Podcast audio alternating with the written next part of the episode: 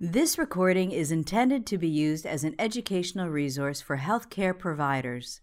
It is in no way a substitute for the independent decision making and judgment of a qualified healthcare professional. It should not be used to make a diagnosis or to overrule the advice of a qualified healthcare provider, nor should it be used to provide advice for emergency medical treatment.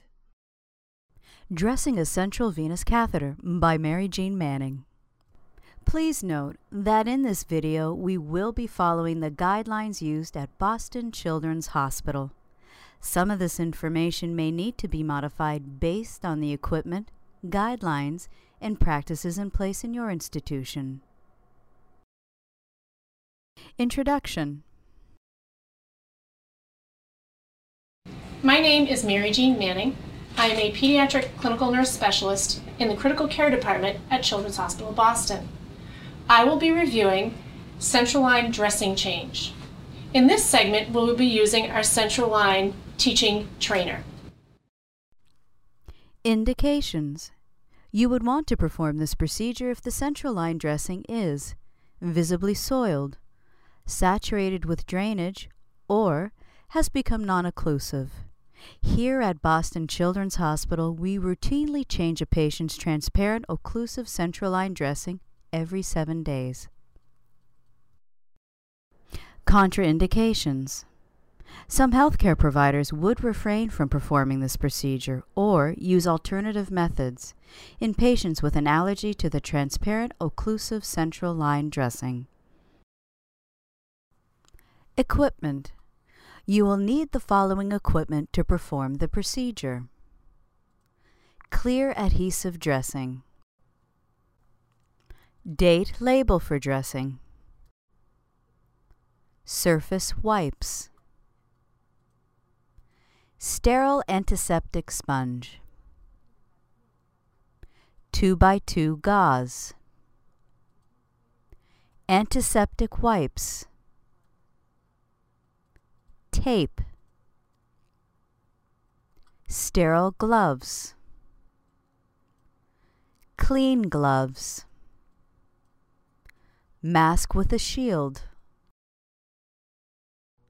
Point of clarification. Wearing a mask with a shield. Please note that in our practice here at Boston Children's Hospital, we always wear a mask with a shield when performing this procedure.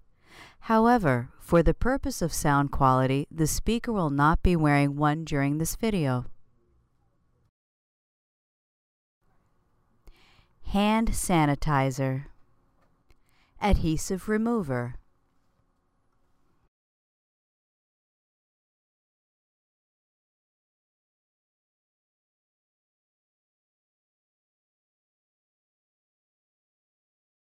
Procedure. Here we have gloves for removal of the current dressing, a kit, which I will describe and show the contents of, masks for everybody in the room who may be near the patient. For example, parents, if they will help the child stay still. If the patient is intubated, there is no need for a mask for the patient. However, if it's developmentally appropriate and the patient will wear a mask and they are not intubated, we recommend a mask for the patient as well. We also use an antiseptic sponge around the exit site of the line to prevent infection. Sterile gloves will also be needed during the procedure. To begin, we prepare the surface where we will put the equipment. So I will don clean gloves and use an antiseptic wipe to clean the surface.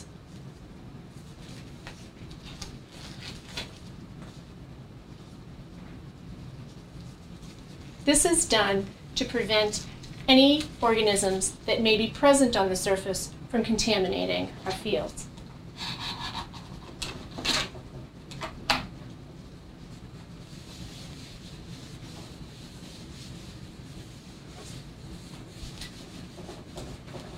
If there is visible soiling, please remove such.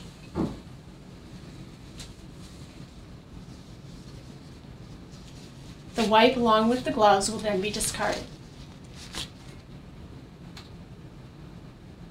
After preparing the patient by explaining the procedure, we would prepare the equipment.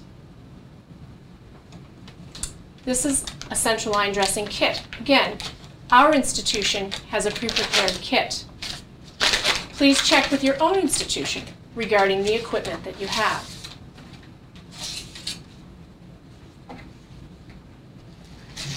This kit contains a mask that I will don right now in preparation for doing the dressing change.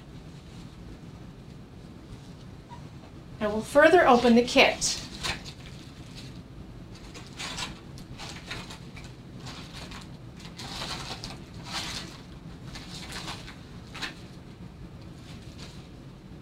Our kit contains an antiseptic swab, sterile gloves, a dressing, tape, and a label for the date. So you date and time the dressing.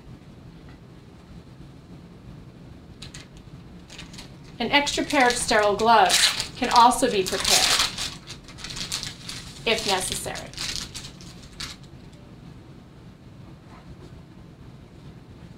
The sterile antiseptic sponge is also opened into the sterile kit.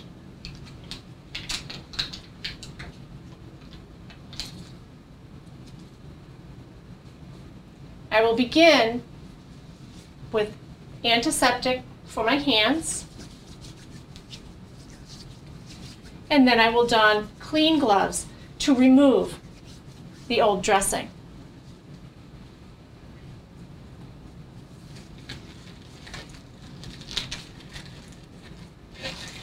It's helpful to have the patient positioned in a way that allows them comfort as well as you proper access to the dressing.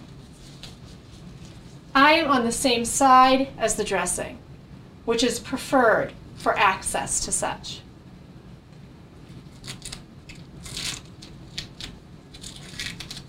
While removing the dressing, it's imperative to make sure you do not dislodge the line.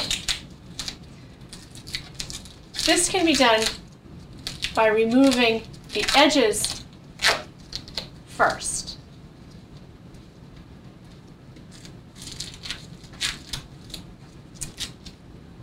You may need to use adhesive tape remover. This is gentle on the patient's skin and helps us remove the dressings that may be stuck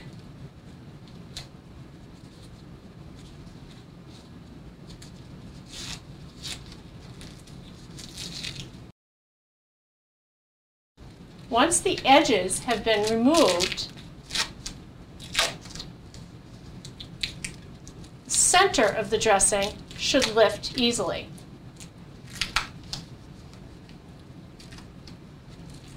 With repeated dressings, it's not unusual for them to stick a little more.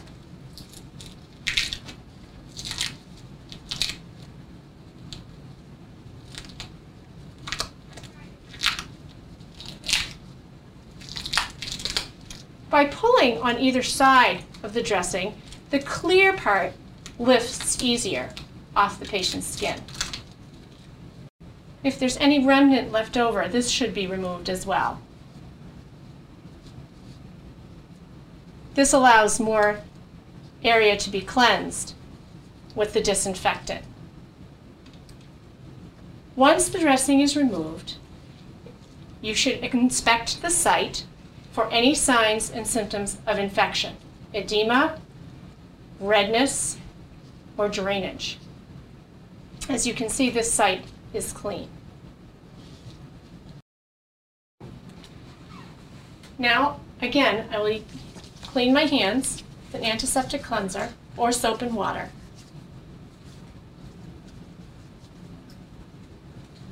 To begin dressing, I will don sterile gloves.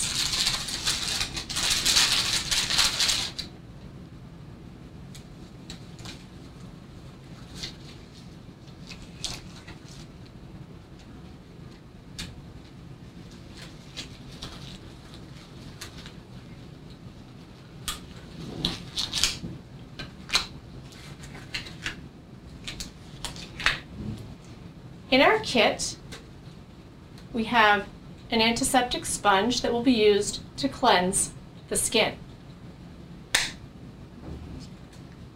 We start with at the center with a gentle scrubbing motion, slowly working our way out. We do this for one minute for lines that are in the chest or what we consider dry areas. If by chance we are changing the dressing in a groin place line, we would do this scrub for two minutes. Again, this is the policy at Children's Hospital Boston. Please check with your own institution regarding their policy.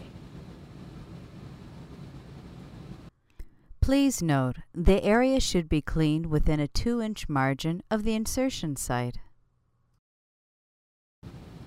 After scrubbing and disinfecting the skin, we allow the area to dry.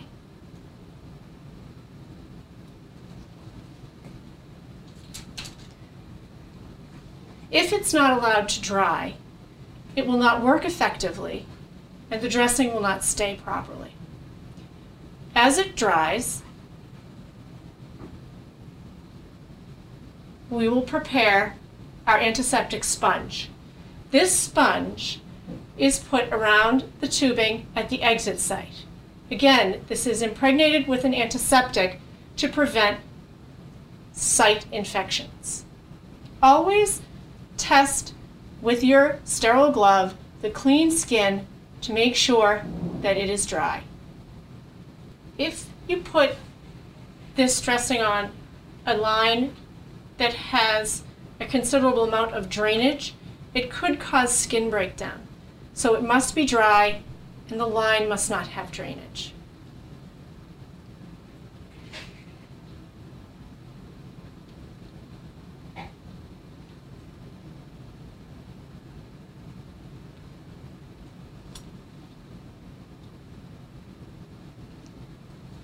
Our site is almost dry.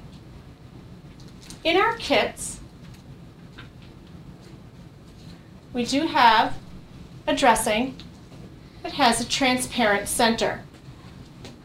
We'll apply this dressing to our site once it's dry and secure it.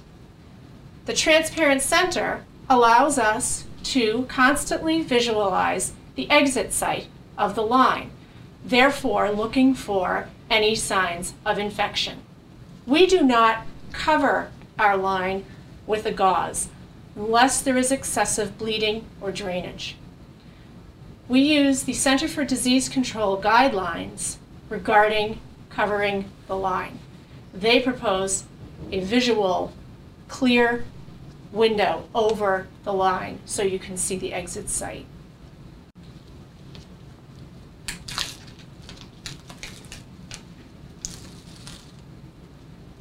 We place our dressing so that we can visualize the center and the exit comes out the bottom.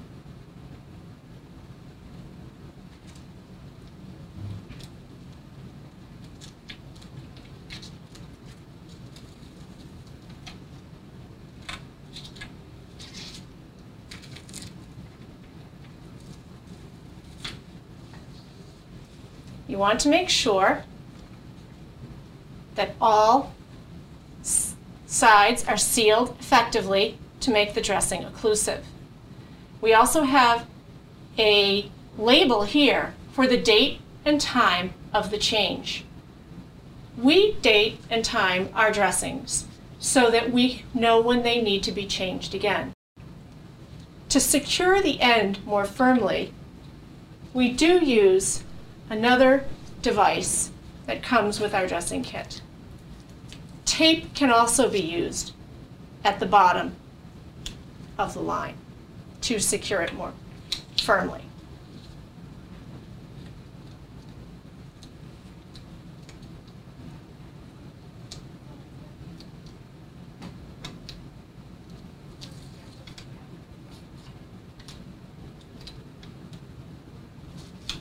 This maintains the occlusiveness of the dressing.